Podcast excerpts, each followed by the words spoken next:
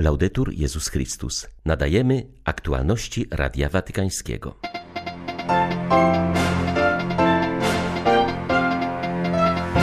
Trwają rekolekcje wielkopostne papieża i kurii rzymskiej. Franciszek modli się za zabitego w Republice Demokratycznej Konga włoskiego ambasadora. Rozbrojenie, rozwój i pokój są sprzęgnięte ze sobą, powiedział na ministerialnej konferencji rozbrojeniowej szef watykańskiej dyplomacji. Amerykańscy biskupi sprzeciwiają się ustawie o równouprawnieniu. Nie chroni ona przed dyskryminacją, lecz narzuca Amerykanom kontrowersyjne poglądy na temat gender, czytamy w liście przedstawicieli episkopatu do kongresu. 24 lutego witają Państwa ksiądz Krzysztof Ołdakowski i Łukasz Sośniak. Zapraszamy na serwis informacyjny. Papież i członkowie kurii rzymskiej odprawiają doroczne rekolekcje wielkopostne. W tym roku ze względu na pandemię mają one charakter indywidualny. Franciszek pozostaje w swej watykańskiej rezydencji. Wczoraj wieczorem Ojciec Święty poinformował jednak Włochów, że wraz z nimi uczestniczy w żałobie i modlitwie po zamachu na ich dyplomatycznych przedstawicieli w Republice Demokratycznej Konga. W wyniku zbrojnej napaści zginęli ambasador Luca Attanasio, ochraniający go 30-letni karabinier Vittorio Jacovaci oraz ich kongijski kierowca Mustafa Milambo. Śmierć z ręki napastników poniosły również inne osoby. W telegramie do prezydenta Sergia Mattarelli Ojciec Święty złożył kondolencje rodzinom zabitych, korpusowi dyplomatycznemu oraz karabinierom z powodu utraty tych zacnych sług pokoju i prawa. Podkreślił świadectwo ambasadora Republiki Włoskiej jako osoby o wybitnych cechach ludzkich i chrześcijańskich, ogromnie hojnego w nawiązywaniu braterskich i serdecznych relacji, służących przywróceniu zgodnych stosunków w ramach Demokratycznej Republiki Konga. Franciszek zapewnił o modlitwie za tych szlachetnych synów narodu włoskiego i zachęcił do zaufania opatrzności Bożej ponieważ w jej rękach nie ginie nic z dokonanego dobra, tym bardziej jeśli jest ono potwierdzone cierpieniem i ofiarą. W rezydencji Benedykta XVI w klasztorze Mater Ecclesiae Wielki Post przeżywa się bez szczególnych gestów. Żyjemy codzienną liturgią Kościoła i praktykujemy pobożność ludową, wyznał arcybiskup Georg Ganswein, sekretarz osobisty papieża seniora. Wyjaśnia, że owa pobożność ludowa to codzienny różaniec, a w piątek po południu również droga krzyżowa w kaplicy. W ten sposób towarzyszymy Panu w Jego cierpieniu, które jest ceną naszego odkupienia, dodał niemiecki arcybiskup. Zapewniał, że papież senior zachowuje pogodę ducha, jasny umysł i poczucie humoru, choć rytm jego życia nie jest już ten sam co 10 czy 20 lat temu. Jest już bowiem człowiekiem niemal 94-letnim. Arcybiskup Genswein podkreśla, że tym razem w jeszcze większym stopniu niż przed rokiem Wielki Post oraz święta wielkanocne są naznaczone przez trwającą wciąż pandemię. Ta sytuacja przyprawia nas wręcz o duszności, przyznaje sekretarz papieża seniora, wskazując na poważne konsekwencje pandemii w życiu codziennym i jej wpływ na naszą egzystencję. Dlatego podkreśla, że ten wielki post i przygotowanie do Wielkanocy powinny charakteryzować się mocnym przekonaniem, że w walce z pandemią ostatnie słowo nie należy do koronawirusa, ale do Jezusa zmartwychwstałego. To przekonanie daje nadzieję, siłę i pozwala nam oddychać. Wiara w zmartwychwstałego Pana umacnia nas i otwiera nam oczy na przyszłość, zapewnia arcybiskup Genswein.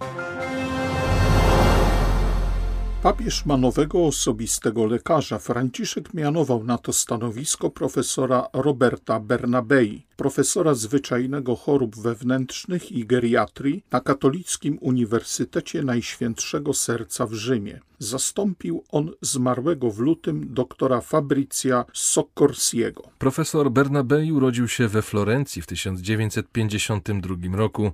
Po ukończeniu studiów medycznych i chirurgicznych na Katolickim Uniwersytecie Najświętszego Serca w Rzymie specjalizował się w chorobach wewnętrznych i sercowo-naczyniowych. W przeszłości był przewodniczącym Włoskiego Towarzystwa Gerontologii i Geriatrii.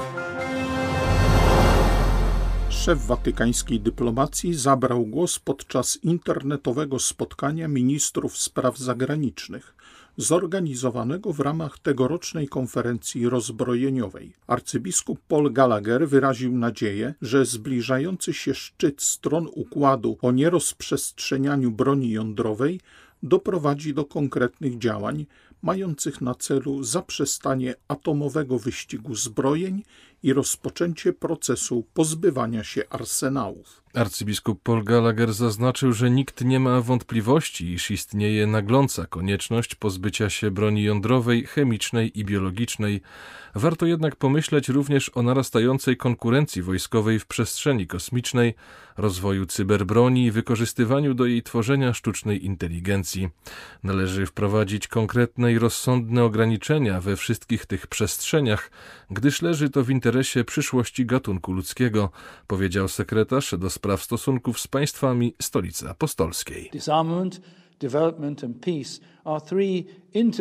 Rozbrojenie, rozwój i pokój to trzy współzależne kwestie. Ogromne wydatki na cele wojskowe, znacznie wykraczające poza to, co jest potrzebne do zapewnienia uzasadnionej obrony, napędzają błędne koło pozornie niekończącego się wyścigu zbrojeń, który uniemożliwia przeznaczenie potencjalnych zasobów na walkę z ubóstwem, nierównością, niesprawiedliwością, a także na edukację i zdrowie. Powiązanie bezpieczeństwa narodowego z gromadzeniem broni jest przykładem fałszywej logiki i pozostaje skandalem, ponieważ stwarza dysproporcje pomiędzy zasobami finansowymi i wywiadowczymi przeznaczonymi na służbę śmierci, a zasobami zaangażowanymi w służbę życia.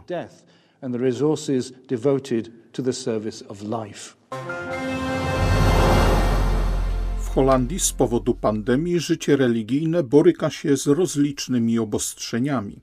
Biskupi podzielają jednak troskę rządu o zdrowie publiczne, zapewnia przewodniczący tamtejszego episkopatu. Dodaje, że do obostrzeń nie dostosowały się natomiast niektóre wspólnoty protestanckie, które powołując się na swój specjalny status, postanowiły nadal organizować modlitwy z licznym udziałem wiernych i pieśniami. Jak wyjaśnia biskup Hans van den Hede, u katolików w liturgiach może uczestniczyć co najwyżej 30 osób po uprzednim zgłoszeniu. W czasie pandemii dużego znaczenia nabrały natomiast działania Caritas, które podejmowane są niemal przez wszystkie holenderskie parafie. W wielu z nich zaprowadzono oryginalny zwyczaj. Wiernych, którzy przychodzą do kościoła na adorację Najświętszego Sakramentu, konsumentu prosi się o przynoszenie ze sobą produktów spożywczych o przedłużonej trwałości, by zasilić lokalne banki żywności. W ten sposób modlitwa łączy się z gestem miłości, wyjaśnia biskup Rotterdamu. Odnosząc się do niedawnych demonstracji przeciwko sanitarnym obostrzeniom, zapewnia on, że zdecydowana większość społeczeństwa dostosowuje się do wytycznych rządu. Przypomina, że początkowo władze wybrały drogę lockdownu inteligentnego, opartego nie na zakazach, nakazach, lecz na odpowiedzialności obywatelskiej. Z czasem zarządzono jednak bardziej surowe obostrzenia. Ostatnio wprowadzono na przykład godzinę policyjną, która dla niektórych obywateli jest środkiem nie do przyjęcia, dodaje przewodniczący holenderskiego episkopatu. Kardynał Fernando Filoni, były ambasador stolicy apostolskiej w Bagdadzie, z nadzieją patrzy na podróż papieża Franciszka do Iraku. W jednym z wywiadów powiedział, że gdy 20 lat temu Jan Paweł II powierzył mu misję dyplomatyczną w tym kraju, zaznaczył, że jego pierwszym zadaniem jest bycie posłańcem pokoju.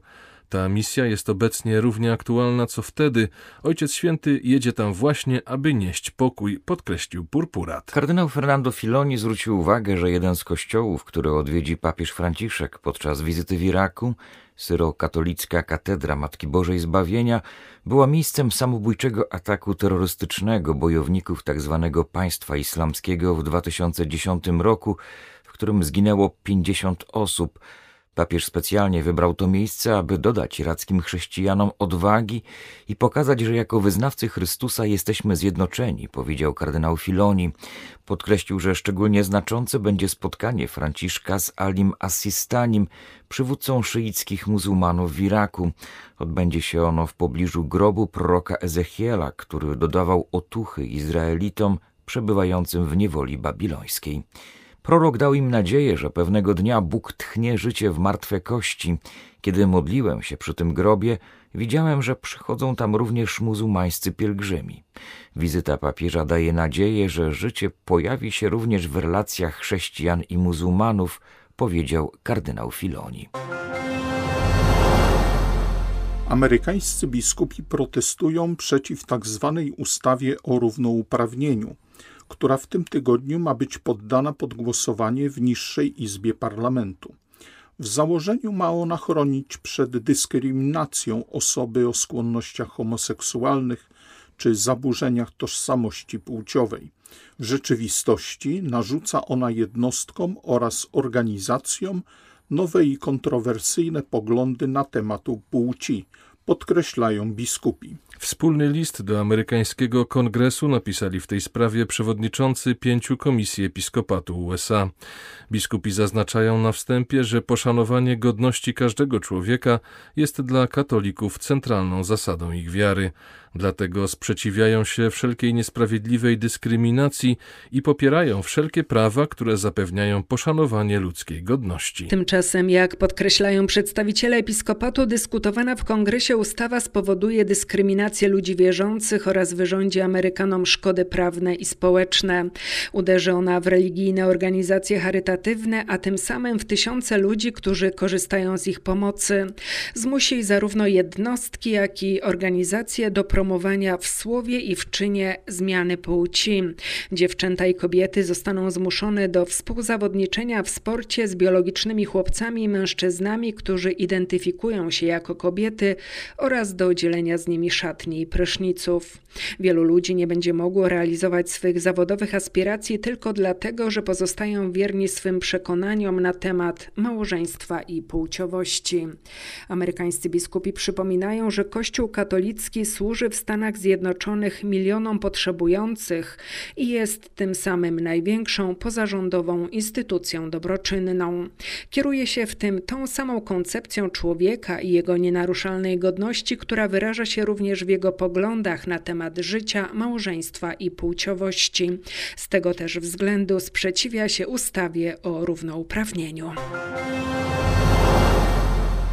Diecezja Salford realizuje pilotażowy projekt badawczy, którego celem jest konsolidacja wysiłku całej wspólnoty katolickiej w Anglii i Walii w kierunku rozwiązania obecnego kryzysu ekologicznego. Specjaliści zaangażowani w projekt Strażnicy Stworzenia opracowują narzędzia obliczania emisji dwutlenku węgla i zarządzania środowiskiem w diecezji Salford w innych diecezjach Anglii i Walii. Naukowcy, teolodzy i eksperci branżowi oraz przedstawiciele wspólnot parafialnych pracują nad utorowaniem drogi do zrównoważonej i neutralnej pod względem emisji dwutlenku węgla przyszłości Wysp Brytyjskich. Dwuletni projekt zaangażuje ponad 100 parafii i ponad 200 szkół, zmniejszy poziom zanieczyszczeń, poprawi wydajność i wytwarzanie energii oraz spotęguje zaangażowanie parafian i społeczności lokalnych. Stojący na czele diecezji Salford biskup John Arnold w konferencji episkopatu Anglii i Walii odpowiada za sprawy związane z ochroną środowiska. Kościół katolicki dostrzega kryzys ekologiczny, który przeżywamy i jest chętny do odegrania swojej roli w realizacji brytyjskiej deklaracji o strategii, która zredukuje emisję netto do zera, mówi biskup Arnold. Dla Radia Watykańskiego Elżbieta Sobolewska-Farbotko, Radio Bobola, Londyn. Były to aktualności Radia Watykańskiego. Laudetur Jezus Chrystus.